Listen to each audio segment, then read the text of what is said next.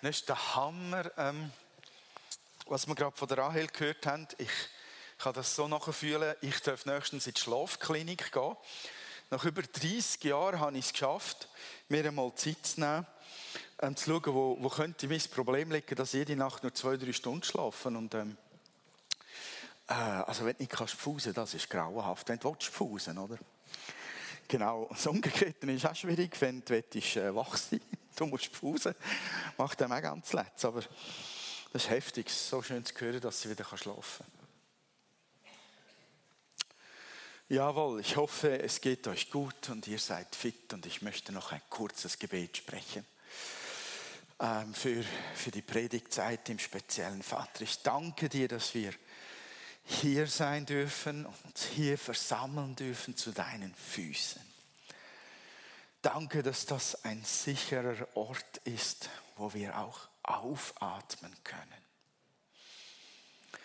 Und ich möchte dich herzlich bitten, Vater, im Namen Jesu, dass du auch einen Ruhemoment schaffst bei aller Aufregung, die durch den Geist geschieht, durch das Wort geschieht, durch die Predigt geschieht, Herr.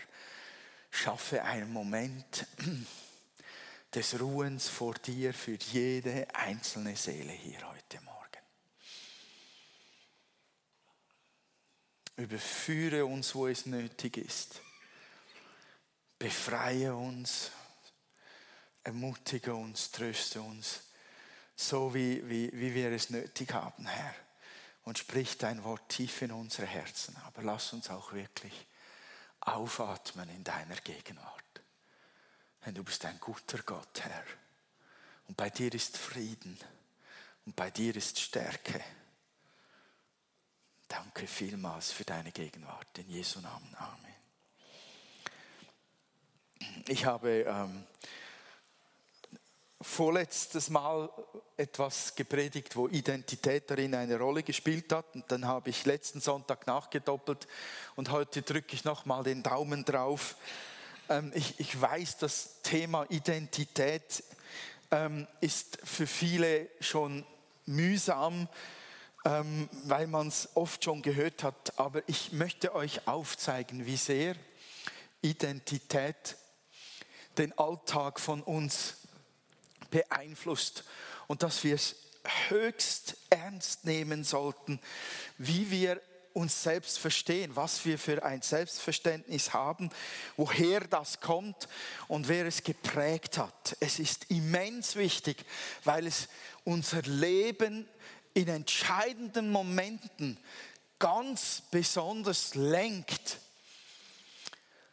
Ich glaube, wir alle kennen eine Geschichte der Bibel sehr gut, wo der Saul zu Hause im Palast David geholt hat, damit er in seinen Trübsalblasen, in seiner Depression ihm dient mit dem Harfespielen und, und diesem bösen Geist, der, der, der von Saul Besitz ergriffen hat, oder dieser depressiver Geist, damit er diesen austreibt, beruhigt oder wie auch immer man dem sagen möchte. Und in, in, in, in dieser Situation, wo Saul so depressiv da sitzt und er diesen David zu sich geholt hat, David ihm dient,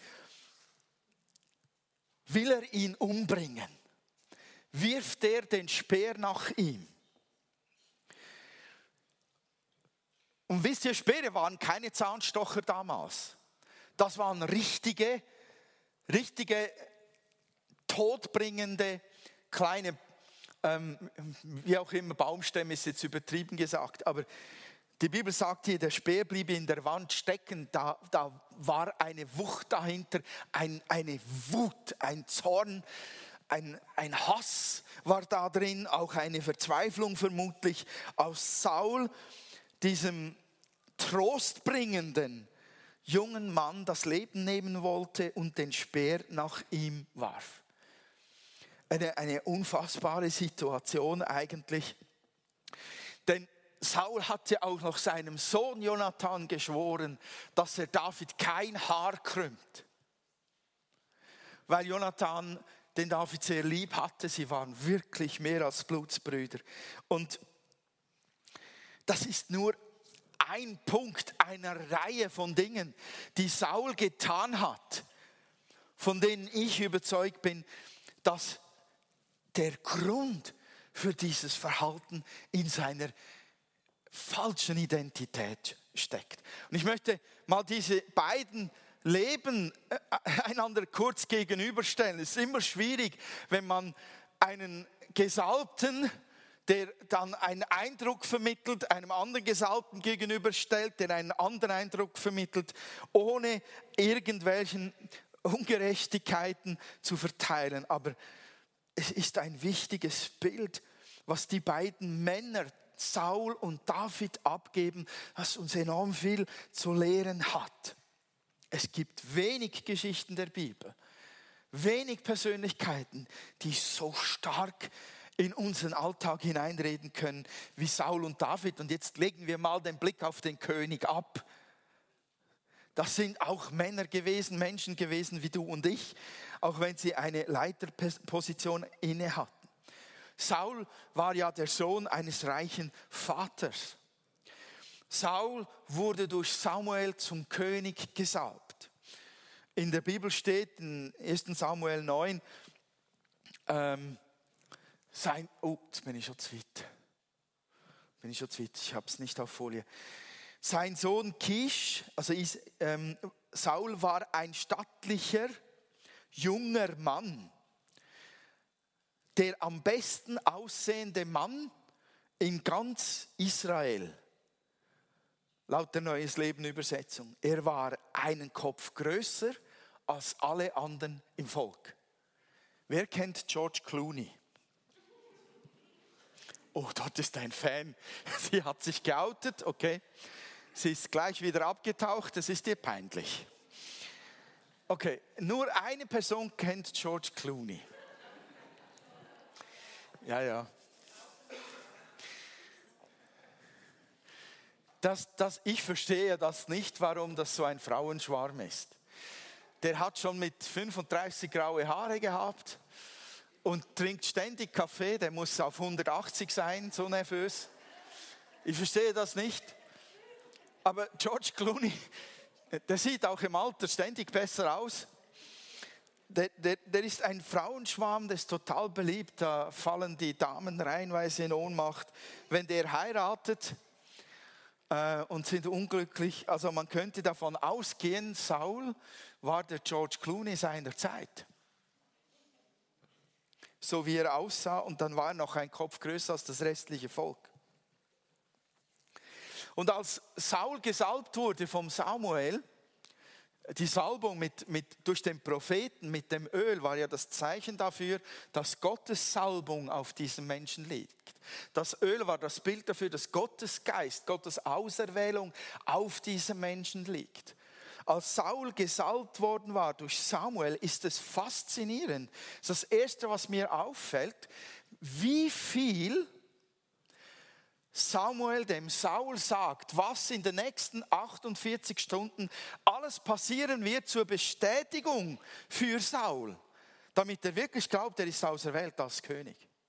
Also ich habe noch selten so viele Dinge ausgesprochen gesehen über einen Menschen, die ihm geholfen haben zu glauben, dass Gott ihn wirklich auserwählt hat. Da sind wir alle noch nie so bedient worden wie Saul. Also Ihr könnt selber nachlesen, das ist alles voll. Wer, wann, wo, mit was in der Hand den Saul treffen wird, was er sagt, was er will, wohin der Saul dann weiter soll, wer flötet, wer spielt, wann und wo. Es ist schon fast unheimlich, wie Samuel prophetisch dem Saul erklärt, was die nächsten Stunden in seinem Leben geschehen wird. Und ich habe mir wirklich gesagt, weshalb braucht Saul so viele Signale Gottes, dass er ihm wirklich Gunst gegeben hat. Ich glaube, Saul hatte ein schwaches Selbstwertgefühl, war schwach in seiner eigenen Identität, beziehungsweise er lebte in einer falschen Identität, in einer nicht von Gott gegebenen. Gott, äh, Saul war schön, stark, groß als die durchschnittliche Menge der Menschen Und er war laut der Bibel dermaßen mit dem Geist Gottes erfüllt, dass sein Herz verändert wurde. Trotzdem braucht er viel Bestätigung, um diese Berufung annehmen zu können.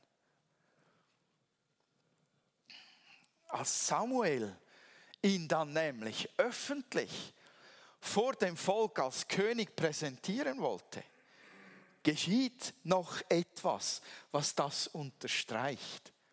In 1 Samuel 10, Vers 22 wollen sie den König sehen, den, den Saul, und sie fragen den Herrn, weil sie ihn nirgends finden können, wo ist er? Saul war abgetaucht am Tage seiner Krönung. Stellt euch vor, Queen Elisabeth hätte vor, wie lange ist es her? 60 Jahren, hätte sich versteckt vor ihrer eigenen Krönung. Westminster Abbey voll, die Straßen voll, aber keine Queen Elisabeth. Den Saul mussten sie suchen, wie die Verrückten.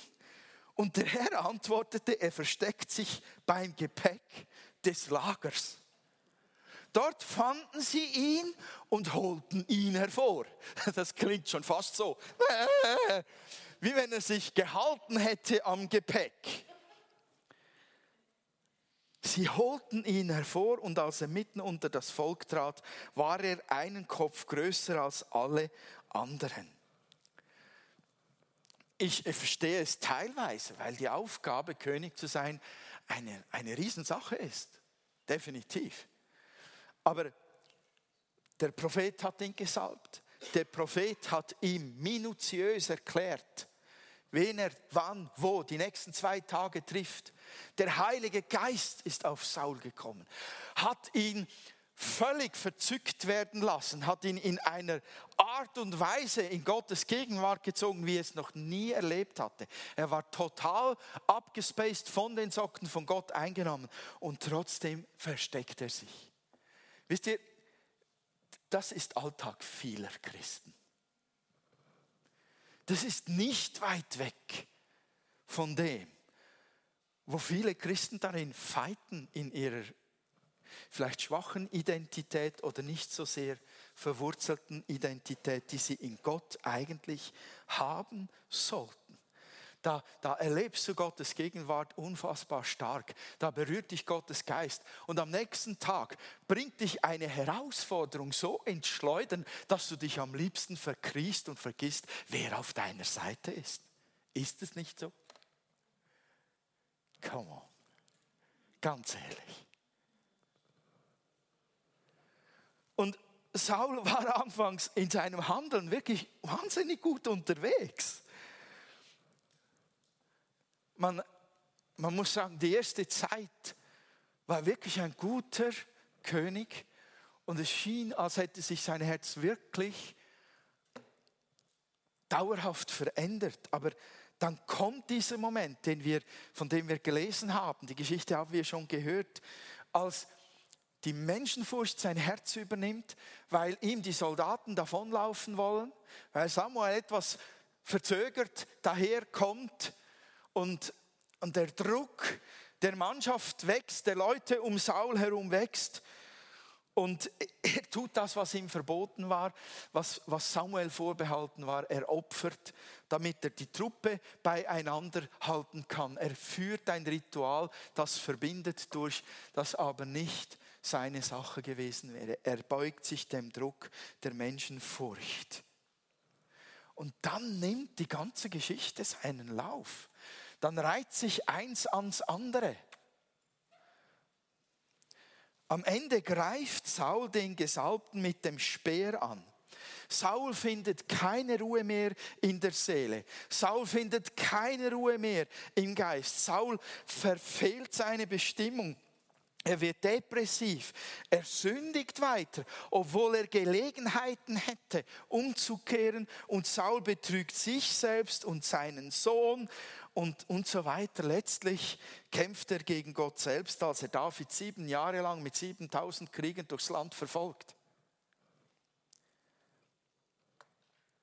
Wenn ich das so ein wenig zusammenfassen darf, dann könnte man das sagen, dass eine falsche Identität, und das ist so wichtig, das, das klar zu sehen, eine falsche Identität, eine Identität, die nicht aus Gott gegeben ist, Menschenfurcht begünstigt, Anmaßung begünstigt, Dienste zu tun, die anderen vorbehalten sind, dass man ungehorsam Gott gegenüber werden kann, dass man ungeduldig und misstrauisch Gott gegenüber wird und die Folgen von Selbstrechtfertigung und mangelnde Einsicht vom falschen Weg umzukehren begünstigt werden. Das, das hängt mit Identität wirklich zusammen. Und was ich bei Saul sehe, spricht mich nicht nur als Leiter an, sondern wirklich auch als Nachfolger Jesu. Denn wie viel Einfluss eine falsche oder schwache Identität einnimmt aufs ganze Herz, sieht man an Saul. Auch die ganze Familie leidet darunter. Israel leidet darunter. Wer sich selbst eine Identität geben muss, die nicht von Gott zufließt, der muss die immer schützen und bewahren auf Kosten anderer. Und wenn wir jetzt David als, als gegenüber nehmen, dann sehen wir, dass David ja das erste Mal, ähm, als er, als er ähm, als Saul von, von Gott als König verworfen war, wird, wird David auserwählt. Samuel wird zu David geschickt, zu David nach Hause geschickt. Und Gott musste für die Führung und Prägung seines Volkes eine, einen neuen geistlichen Leiter haben und hat ihn auserwählt. Und man, man sieht von David gar nichts vorher. Man weiß nur, dass er ähm, Hirte ist in dieser Situation, als Samuel zu, sein, zu seinem Vater nach Hause kommt dass er die Schafe hütet und ähm, dass David vergessen ist. David wird vom Vater und der ganzen Familie vergessen, als Samuel zu Isai nach Hause kommt und sagt, macht euch bereit, reinigt euch, ähm, führt die Rituale durch, damit ihr vor Gott treten könnt, denn ich will morgen Schlachtopfer bringen. Gott hat einen Auserwählten dieser Familie, König zu werden. Und alle machen sich bereit, aber niemand holt David.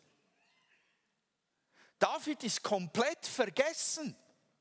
Vom Vater, von den Brüdern, von allen vergessen auf dem Feld. Der wird nicht geholt, sich zu reinigen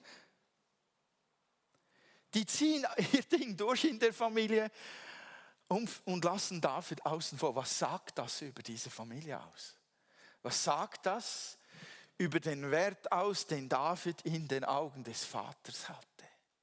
Ich bin fasziniert davon, dass David abgeschoben in die Hirtenhüte-Ecke, Herden Schafe wurden gehütet von Sklaven. Das, das sind die nicht zur Familie gehören. Dass David abgeschoben in der Ecke auserwählt ist und man merkt David gar nichts an von dieser verletzenden Art, wie der Vater mit ihm umgeht. Ich bin fasziniert von ihm. dann geht es da durch die Reihe durch, das wisst ihr, und da kommt doch tatsächlich keiner in Frage. Und dann, dann heißt es ja, gibt es denn keinen mehr? Ja doch, wir haben da noch einen auf dem Feld. Zufällig vergessen. Ähm, ich glaube nicht, dass das unbedingt förderlich ist für eine gute Identitätsbildung, für ein gutes Selbstwertgefühl, für ein Fundiertsein im Wissen, ich bin von Gott geliebt ich habe einen guten Vater im Himmel. Und wir lesen nirgends aus der Bibel vorher heraus, warum David aber offensichtlich in so jungen Jahren eine so starke Identität hatte, wie er sie hatte. Wir können es nur an seinem Verhalten nachher ablesen, dass diese Identität stark in Gott ist und stark auf Gott bezogen ist, stark in dieser Beziehung zu Gott gemacht werden musste. David scheint in dieser Einsamkeit des Schafe hütens Gottes Stimme gehört zu haben, verstanden zu haben, begreifen zu haben, wer er ist, wer, der, wer Gott ist. Und all das, was, was könnte an Minderwert von der Familie kommen, hat das nicht zerstört. Also ich finde das hoffnungsvoll, ähm, dass, dass es Gott möglich ist, einen Menschen, der ihn sucht, so stark zu prägen, dass er auch, wenn er von der Familie verstoßen ist, eine starke Identität in Gott bekommt. Und dann sehen wir, dass David wie, wie David geprägt ist in seiner Identität, er greift Saul nicht an, nachdem er zum König gesalbt ist. Er holt sich diese, diese Position nicht selbst, obwohl er ganz klar der wäre, der jetzt auf den Thron gehört. Seid ihr noch da? Er schmiedet kein Komplott und lest die Bibel. Es gibt jenste Könige, die sich ihren Posten selbst geholt haben. Auf ganz linke Art und Weise. Er ist geduldig. Wisst ihr, wie lange David warten musste, bis er endlich auf dem Thron war? Er war 17, als er gesalbt wurde zum neuen König. Er war 37, als er auf den Thron kam. 20 Jahre lang. Und in diesen 20 Jahren waren sieben Jahre davon unter Verfolgung. Gejagt durch alle Ecken, Höhlen, Bergen, Täler bis ins Feindesland. Zu den Philistern musste er davon rennen, um nicht getötet zu werden. Der war total geduldig. Ich, sehe, ich, ich lese nirgends ein Rummeckern in der Bibel von David. Und obwohl seine Mannschaft ihm ermutigt hatte, jetzt doch endlich, wo der Herr ihm den Saul in die Hände gegeben hat in dieser Höhle. Alle reden auf ihn hinein, jetzt, das ist doch der Moment Gottes. Das kann nur der Moment Gottes sein. Jetzt schlag zu. Nein, mache ich nicht. Das ist so eine andere Haltung als der Saul, der den Knaben bei sich hat und mit dem Speer nach ihm wirft. Es ist enorm. David fordert den Thron nicht ein, auch nicht als er Goliath erschlagen hatte, auch nicht als sie Lieder über ihn singen, die ganzen 20 Jahre lang nicht. Ähm, David schien eine Beziehung zu Gott zu haben, die ihm eine Stabilität in der Identität gegeben hat, die ihn über all das erhoben hat. Jetzt müsste es doch so sein, jetzt sollte es doch geschehen und so weiter. Er war total scheinbar entspannt darin und konnte es aus Gottes Hand nehmen, wenn es geschieht, geschieht es. Und ich kenne wenige solche Christen, die so entspannt unterwegs sind mit Jesus. Ich kenne viele, und da spreche ich auch etwas von mir selbst, die innerlich sagen, jetzt müsste es doch, komm on, jetzt. Oh, wie könnte ich das nur deichseln? Das steht mir doch zu und so weiter. Ich könnte es etwas so zusammenfassen. Bei David sehen wir kaum Menschenfurcht. Wir sehen eine, einen sicheren jungen Mann in seinem einfachen Job als Hirtenjunge und Hafenspieler, als Worshipper Gottes. Wir sehen einen sicheren, sicheren jungen Mann, als er vor dem Riesen Goliath steht. Wir sehen einen sicheren jungen Mann, als es darum geht, dass er den Gesalbten Gottes nicht antastet, wahre Identität versteht und entwickelt Weisheit dafür, für Gottes Willen im Moment. Und er respektiert auch andere und ehrt andere in ihrer Stellung. Ähm, in, in einer guten Identität entwickelt sich Geduld viel leichter. Man lernt viel leichter auf Gottes Wirken und Einfädeln der Dinge zu warten. Man hält das viel eher aus, weil man ja in Gott ruhen kann, zu warten. Man hört besser auf Gott und so weiter und man kämpft die Kämpfe, die wirklich für einen gedacht sind.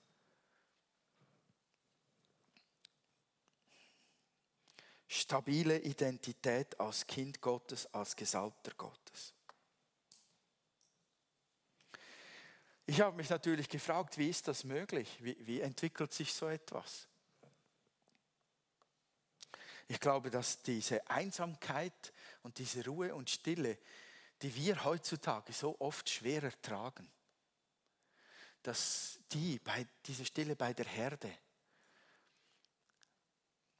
dass die David wirklich zu sich selbst finden ließ und dass die es ermöglichte, dass er Gott gehört hat dass er das auch zugelassen hat. Und das hat ihn Stunde um Stunde, wo er Ruhe hatte, wo er nicht die Schafe pflegen musste, suchen musste, was er sich, die hat ihn geprägt.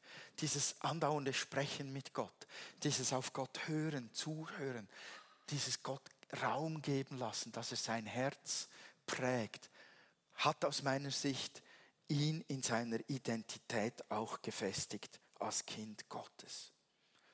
Zu warten und zu beten. Das war eine der großen Eigenschaften, die wir da, bei David das ganze Leben lang weiter sehen. Zu hören, was Gott sagt, zu warten, bis er redet. Das ist eine der Haupteigenschaften von David in seinem weiteren Verhalten, in seinem Leben.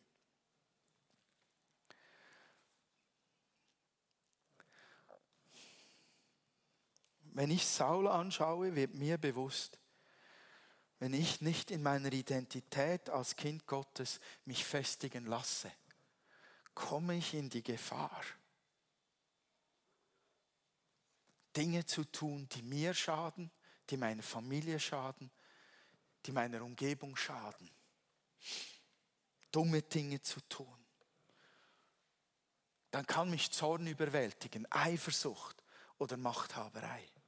Wenn ich David anschaue, dann sehe ich da einen Mann mit einer starken Identität und mir wird bewusst, wenn ich stark werde in dieser Identität als Kind Gottes, dann kann mich Weisheit prägen, dann kann mich Geduld prägen, kann ich gute Entscheidungen lernen zu treffen. Und ich sage mir, wenn, damit mein Alltag, und das wünsche ich uns allen, damit unser Alltag gelingt, damit ich meine Versprechen einhalten kann, damit ich unabhängig bin von Menschenmeinungen und Druck, den Menschen auf mich ausüben, brauche ich eine starke, gefestigte Identität als Kind vom Höchsten. Ich gebe euch nochmal diese Definition von Bill Johnson zum Besten. Wir sind in unserer Identität als Kinder Gottes königlicher Abstammung. Es ist meine Identität. Zu dienen ist meine Aufgabe und Intimität mit Gott ist meines Lebens Quelle. Wenn wir uns fragen, wie soll unser Alltag uns gelingen, dass wir nicht von Neid oder schlechten Gedanken weggespült werden, damit wir gute Entscheidungen treffen, damit wir andere ehren und respektieren, damit wir nicht schlecht denken oder schlecht reden. All diese Dinge, damit uns unsere Nachbarin nicht wütend machen kann, wenn sie schon wieder mal meine Wäsche einfach runtergeschmissen hat, um ihre aufzuhängen, obwohl sie gar noch nicht dran war beim Waschen. damit ich nicht was Linkes deichsle und dem anderen Arbeitskollegen etwas unterschiebe, damit ich schneller befördert werde. Wisst ihr, solche Dinge kommen einfach in, in unser Versuchungsradar hinein, wenn wir nicht in dem, wer wir sind, in Christus gefestigt sind. Wir brauchen diese Stärke. Ich möchte euch von Herzen ermutigen, nehmt euch die Zeit, darüber zu brüten. Wer bin ich in Christus? Was hat mir Gott gegeben? Was für eine Identität habe ich bekommen? Was für ein Kind Gottes bin ich? Was für eine Stellung habe ich? Wir brauchen diese Zeit, uns zu nehmen. Wir haben es nötig zu wissen, uns ist alles gegeben. Uns ist alles zugesagt diese, diese Position, die wir haben, ist unzerstörbar. Wir sind in Gottes ersten Rang. Wir sind zu seiner Rechten gesetzt. Dort sind wir bewahrt und beschützt. Wir sind in seiner Hand sicher. Da gibt es nichts, was uns was anhaben kann. Niemand kann uns das nehmen, was uns Gott zugesprochen hat.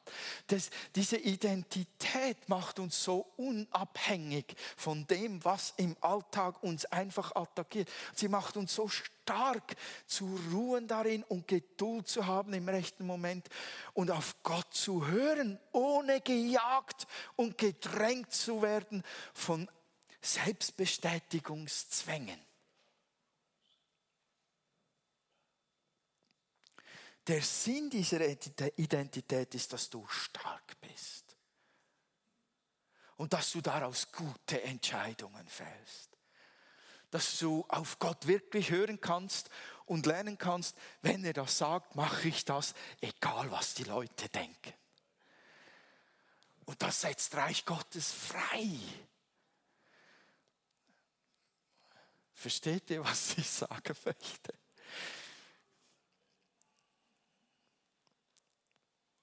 Ich glaube tatsächlich, dass, ein, dass der Weg zu einem gesegneten Leben, das Gott gefällt, über eine stabile, starke Identität in Christus führt.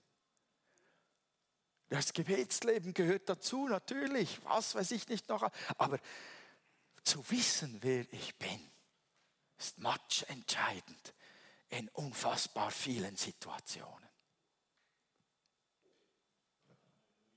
Amen.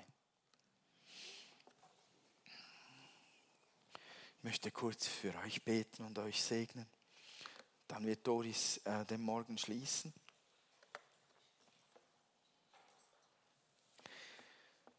Himmlischer Vater, ich danke dir von Herzen dass du uns dein Wort gegeben hast.